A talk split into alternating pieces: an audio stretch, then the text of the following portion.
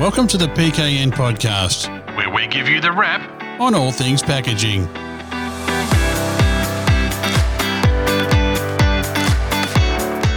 Welcome to the PKN Packaging News Podcast. My name's Grant McCarran, and as ever, I'm joined by Lindy Hughson, Managing Editor and Publisher of PKN Packaging News and the host of this show.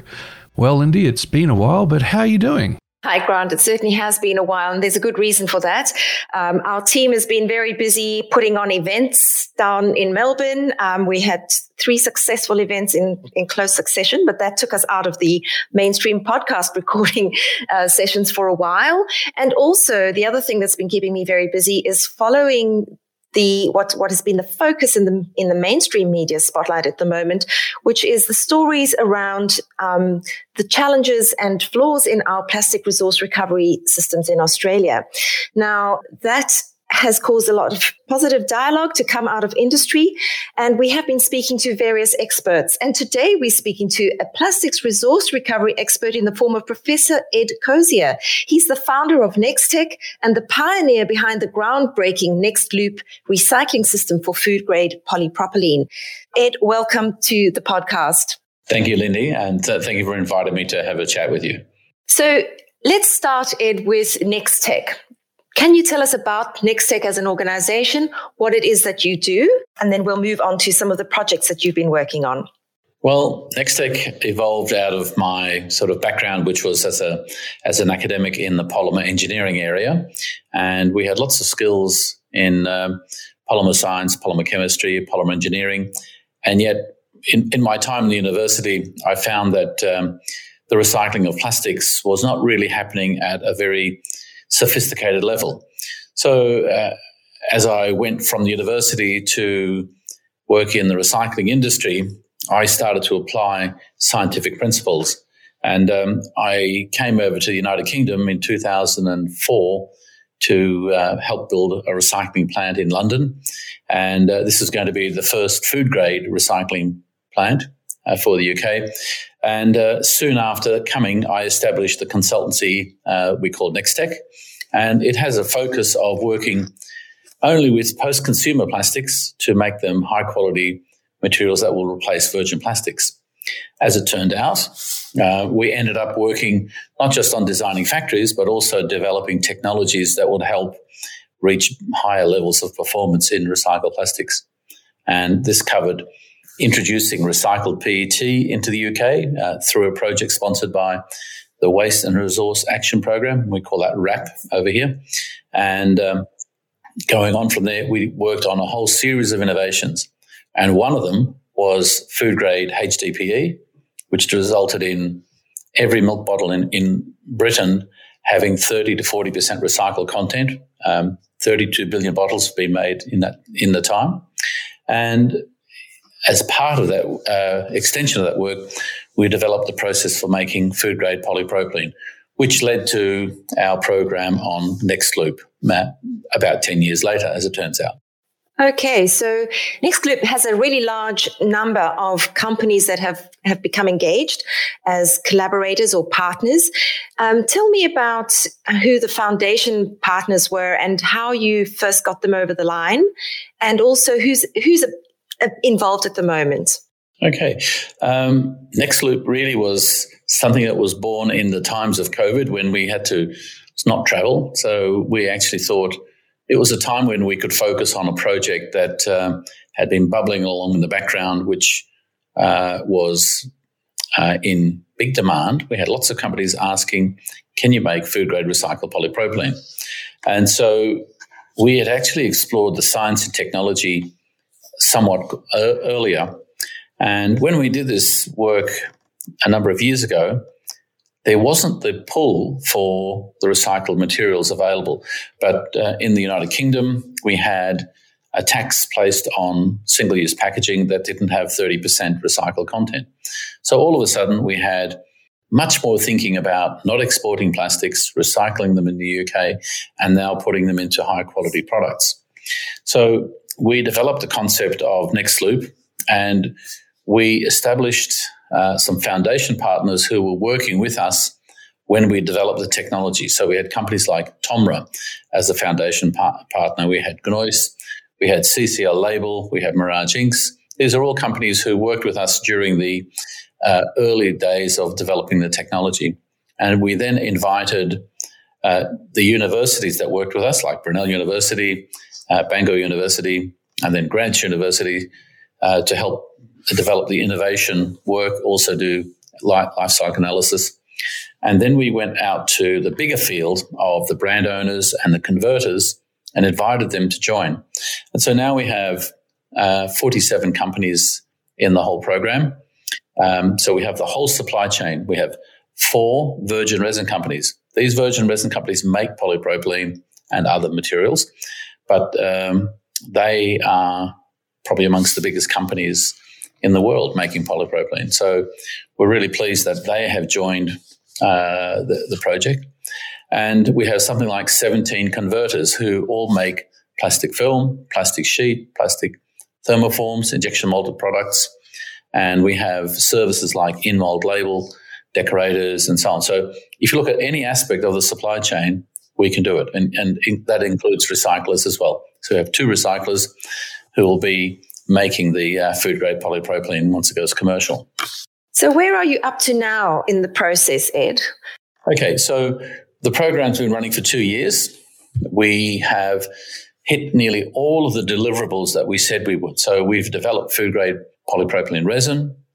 The brand owners and converters are using that material. They're actually making product and testing that product out for its processability, for its mechanical properties, for its food grade contact compliance. And uh, I can say that so far, every trial has been successful and uh, everyone's really pleased with the output. So the resins are made.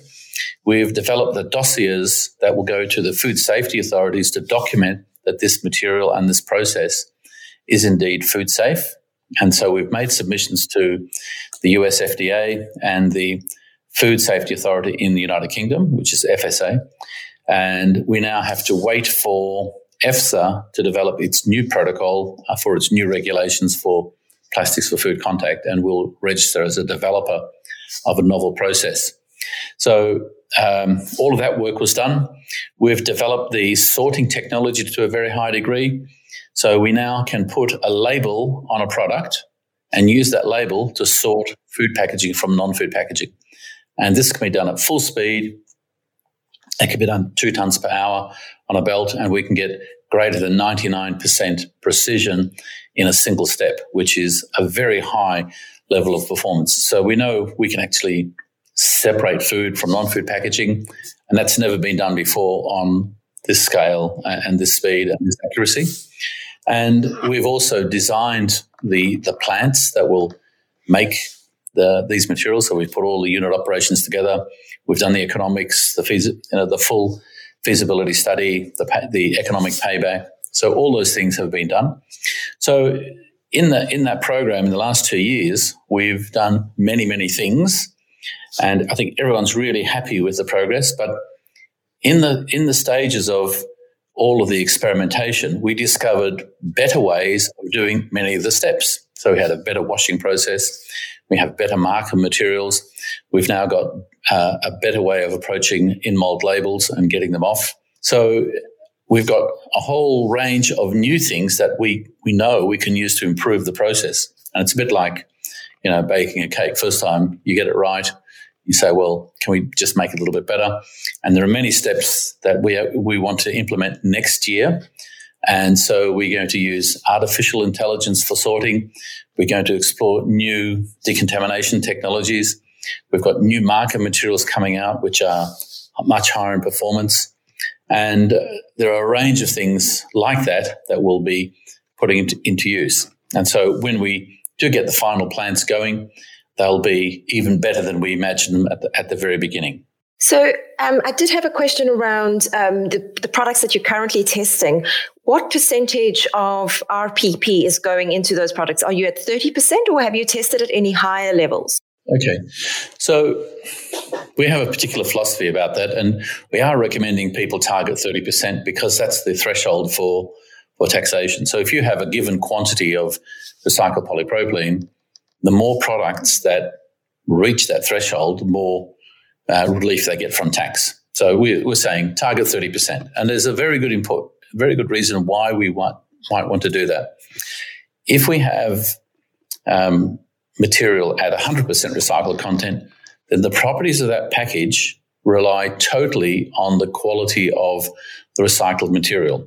And there sometimes might be a good match of, for example, the flow behavior, the stiffness toughness blend of that of our recycled material to the application. But in some cases, the application might actually demand extra things. So let's take, for example, an ice cream container that's made from polypropylene. It goes into a freezer. It has to be very tough because if it's dropped, it mustn't shatter. So in the case of materials like that, we recommend blending the materials sometimes with uh, virgin polymer or sometimes with what they call booster additives that improve the performance so that when they make the product, it's identical to virgin plastic. So we believe that if we go down the line of blending materials, we'll be able to put more recycled material into a far wider range of products rather than trying to say we should put everything at 100% into a few singular products uh, and um, and have fewer products on the market with recycled content. And I have a particular philosophy here. Uh, we often think of the plastics manufacturing industry making resin and the recycling sector as two separate entities. In effect, they are the same industry. They're making plastics that should be used back into products. And what we're seeing worldwide is, in some cases, virgin resin companies buying recyclers and saying, we'll offer you virgin resin, or we can have recycled resin, or we'll make a blend for you. And I think that will be the trend that will go on. And in that particular case, it gives the industry reassurance that the virgin resin companies are, are really committed to the circular economy. It also means they can apply their expertise in formulating the materials and they can provide the technical service and the sales right across the world as well. Whereas otherwise, the recyclers tend to be smaller in scale and they have limited resources to provide that sort of service. So uh, I would see this as being the major trend that will drive the recycling sector forward, especially in this case, polypropylene. We, we're focusing on that, but I think we'll see the same happening in, in other sectors like PET, where it's probably happened already. Okay, so some of the things you said you've you've had certain learnings along the way, you've seen new ways to improve processes. Are those new things that you're discovering also applicable to other polymers like PET, for instance, and other plastics we're trying to recover? In some cases, they are. So, for example, we've developed a new uh, a new way of washing where we can remove inks from the surface of, of a plastic flake. Now, in that particular case, that can be applied to many other applications. It can be applied to high density PET and to films. So that's something which I, I know we will see more of in Australia and in Europe as a general thing. Uh, some of the things we're doing relate to the sorting of plastics. And in that case, um, while we're applying it to polypropylene, we could apply it to high density and we could apply it to PET. But um, I believe that it'll be applied to polypropylene first because the need is greatest there. So um, we'd have to be careful about to, uh, asking whether we could apply this technology right across the board. And, and I'll mention that plastic films are very different to rigid plastics in the recycling.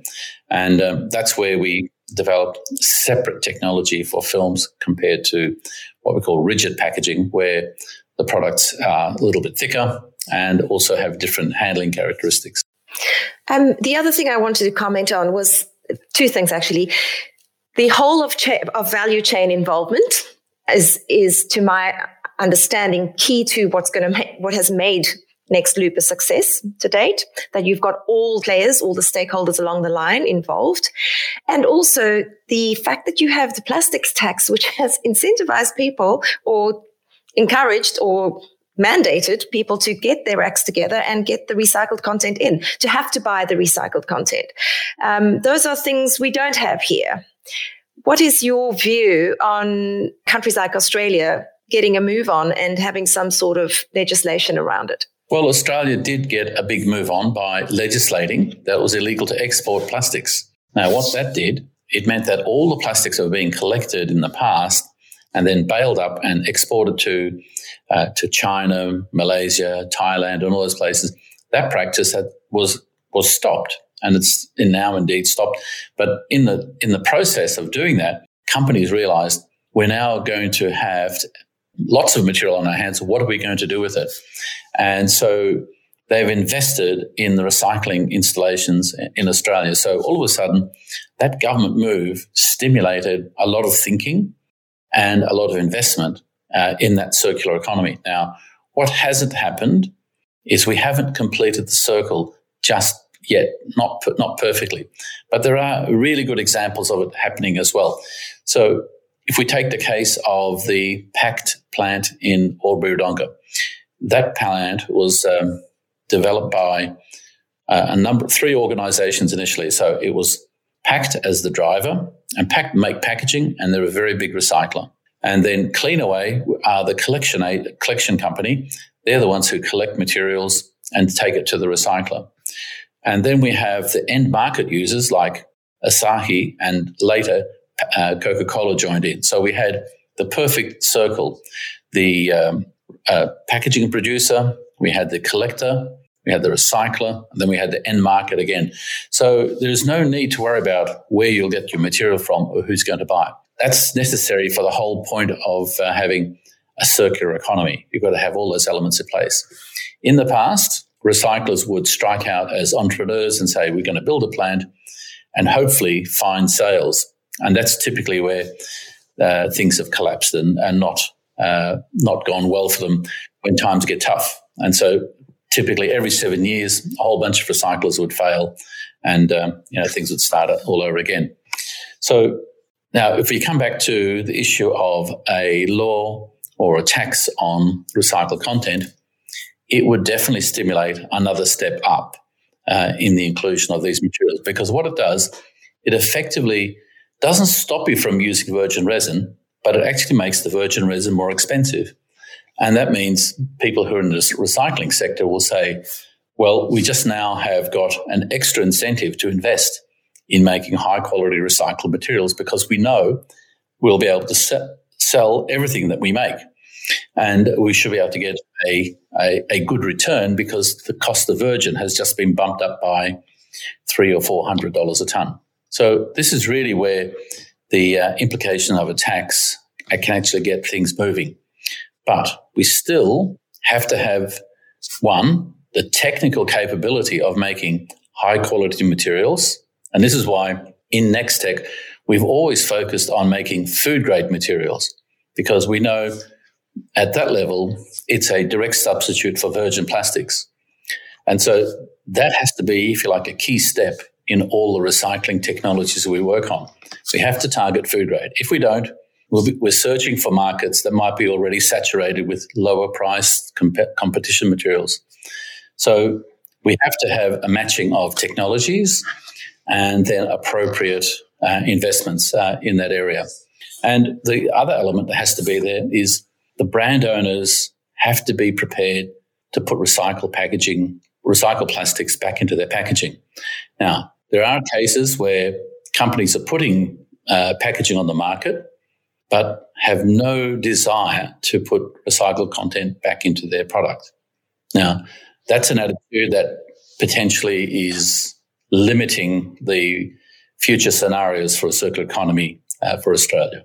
Now, when it comes to your thoughts on next loop coming to Australia, at the moment, if you were to try to do that, or obviously you have been having talks, um, would there be that pull through for that product?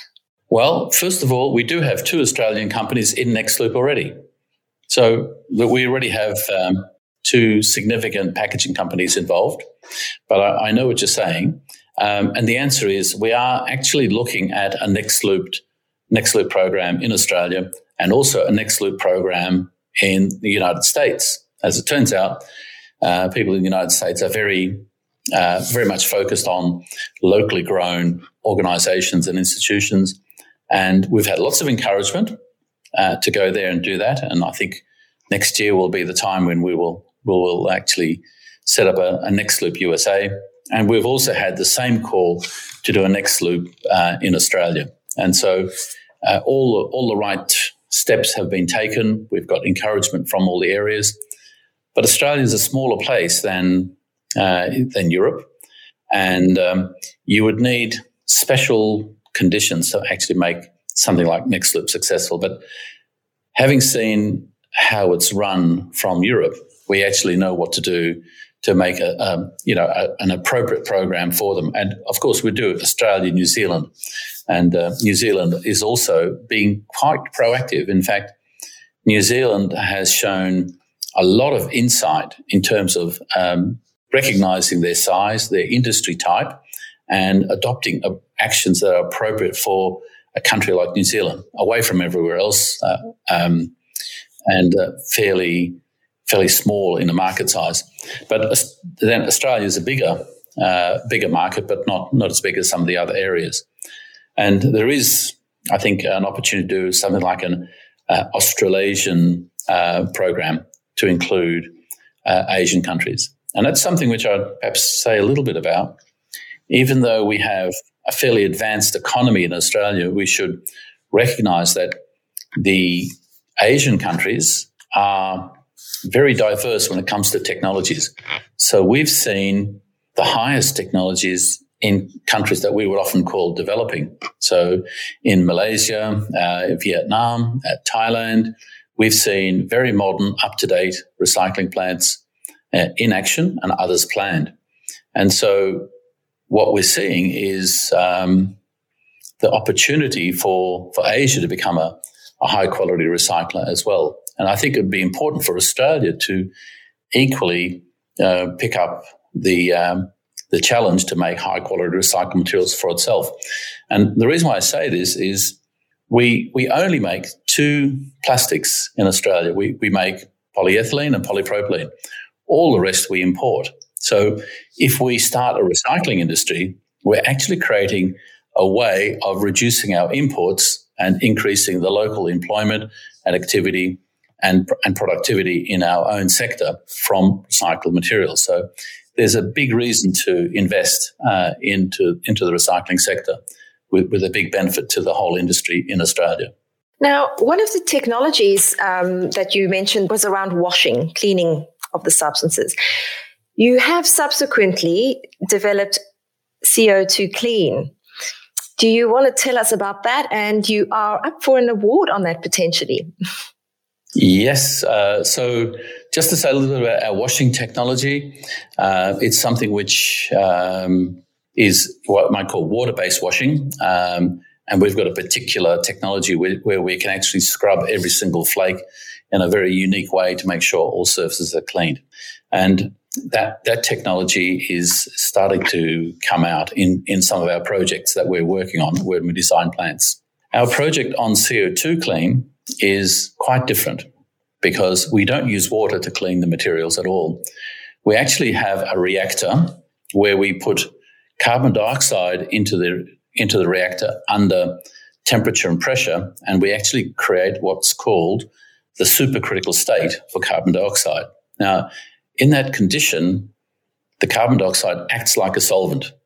So it actually can actually clean materials uh, extremely well, and it acts like an extraction material. And I'll give you the analogy of making decaffeinated coffee beans. The way they do that is they pass carbon, supercritical carbon dioxide through the coffee beans to take out the caffeine. Well, we're doing something very similar with, with the plastics. We're extracting any potential contaminants from the plastic using supercritical CO2. And that means when we take the material out of the reactor, it's completely dry, it's completely clean, all the contaminants have gone off with the carbon dioxide. And of course, it means we have a low energy process. Uh, in our technique, we actually recycle the carbon dioxide uh, over and over again after a cleaning step, which is very, very simple. So we have great um, promise for this technology. And um, because it's so unique, um, we have been nominated to bid for the Alliance Prize, which is about creating a circular pathway for post consumer flexible films. And um, we're going to New York to present our case to the Alliance to End Plastic Waste on that um, next week, as it turns out. So that'll be very exciting. So, what does that involve? Do you have to do a pitch? Yes. So, we're going to be pitching in front of um, a room full of experts in plastics. Uh, there'll also be the very big packaging companies. Uh, investors will all be there, and it's being held in the New York Stock Exchange. But we're told that we can't ring the bell even if we win. But uh, so uh, we have to be uh, a little bit reserved.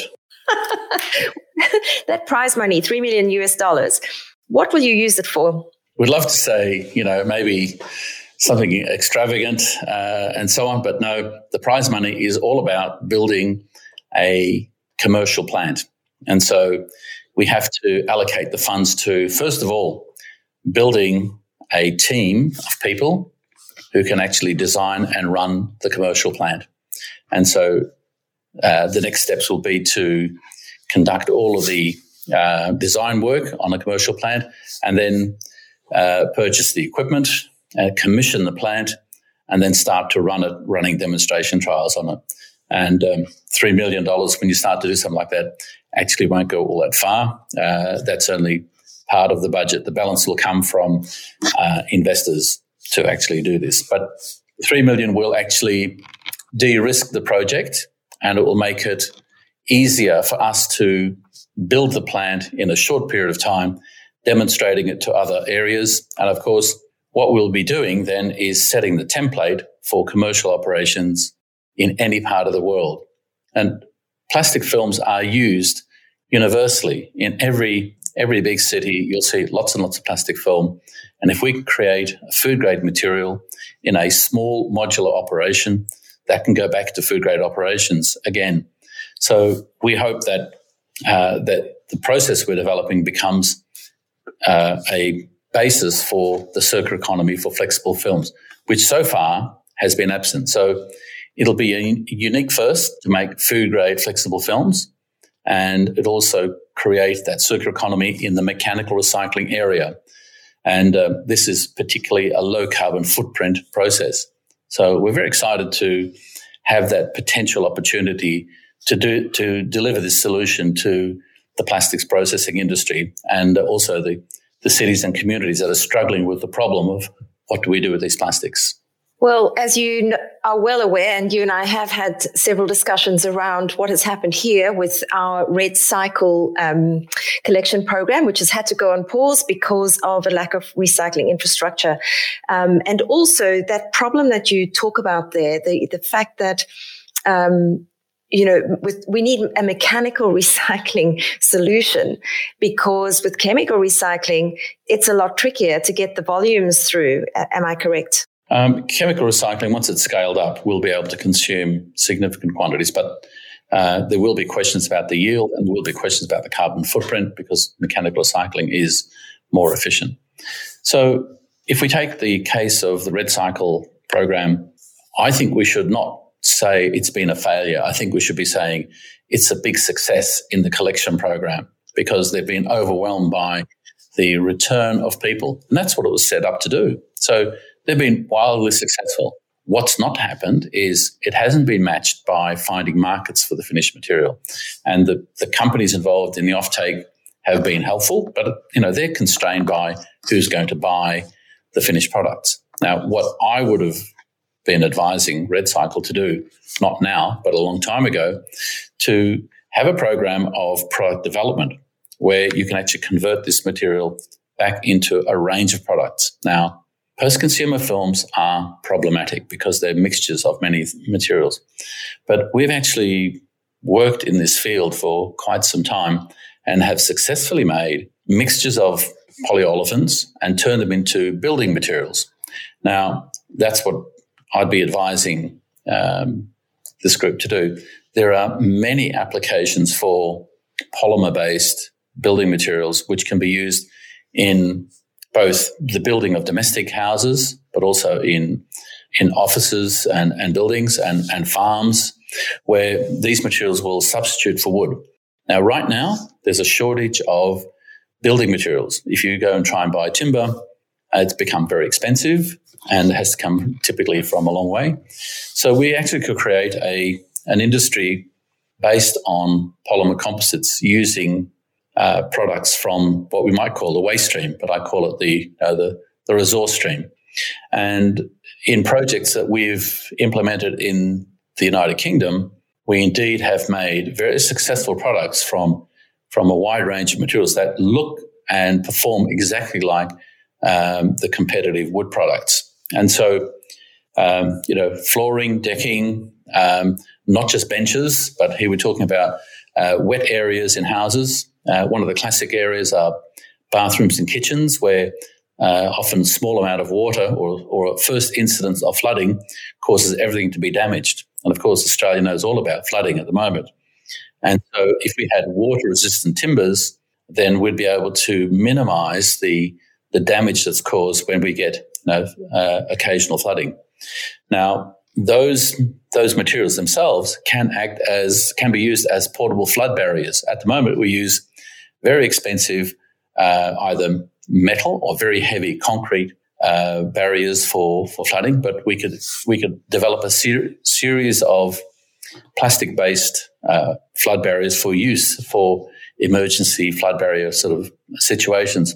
And there are a whole range of things like that. So if we put our minds to developing these materials, we could readily have a stock of finished products that could be used to uh, create the market for for these flexible films. And it wouldn't be a project that would just try to create a, a you know a hole for for these materials, but create real and necessary end markets for these products. And the challenge is, of course, to get approvals to do the development, and it takes those things take a couple of years. So this development program should have started with REDcycle a little while ago, and I guess they probably thought, well, things will work out. Um, maybe maybe uh, we'll find new capacity here and there. Um, and then they were embarrassed by the, the, higher rates of collection. So my feeling is it's something that needs to be picked up um, by the organizations that can actually play a role. And we shouldn't ignore the companies that make packaging. So we have very big film producers making materials. They have a role to play uh, in recycling the materials into various products. And um, we also have the role of uh, local government and state government in approving the use of these materials in various applications, especially in the building sector. And that will then open up the opportunities for recycled plastics in a, in a much bigger way. And, you know, I know that um, a lot of the government instrumentalities are very slow to approve some of these uh, newer materials. So uh, if the government put its mind to say, well, let's let's try and be proactive in this area, they may be able to create those markets fairly quickly, and those markets can be very substantial as well. I'm hopeful um, that following the fracas that there has been in the media um, it, and shining the spotlight on the problem, there have been a series of high level conversations with government, with APCO, um, and with people who are able to pitch in and help people in the value chain.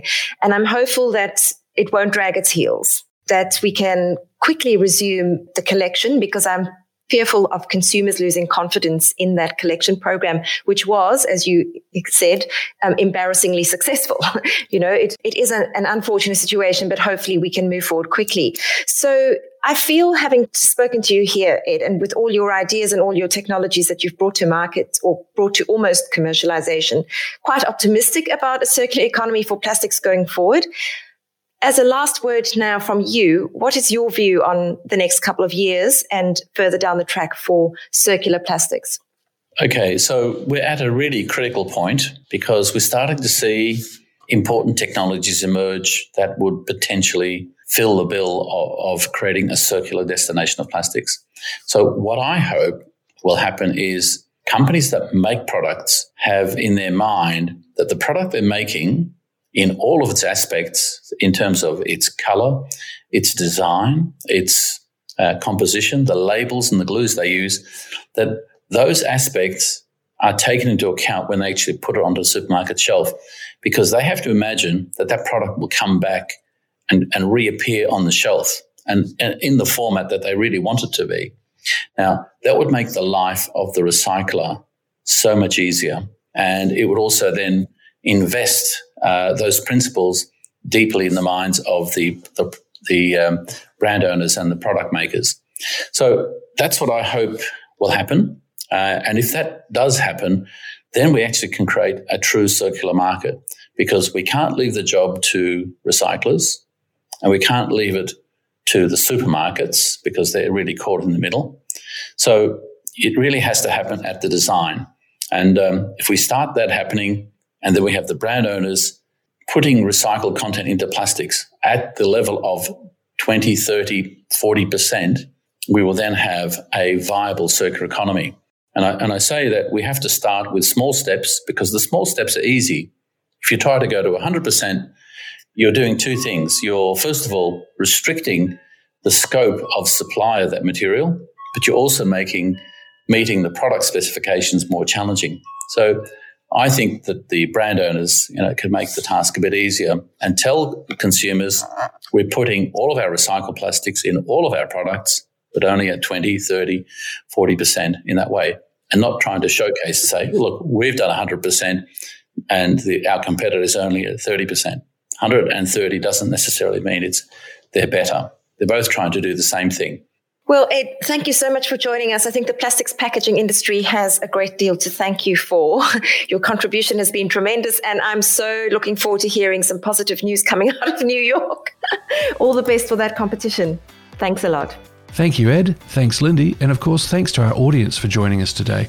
Don't forget, if you enjoyed what you've heard, you can tell a colleague about us so they too can benefit from the show. We'll be back in the not too distant future with another informative discussion. But until then, have a great day. The PKN podcast is produced by Southern Skies Media on behalf of PKN Packaging News, owned and published by Yaffa Media. The views of the people featured on this podcast do not necessarily represent those of PKN Packaging News, Yaffa Media, or the guest's employer. The contents are copyright by Yaffa Media. If you wish to use any of this podcast audio, please contact us via the website or send an email to editor at packagingnews.com.au. You can subscribe to this podcast via your preferred platform and read all the latest news on Australia's packaging industry at packagingnews.com.au.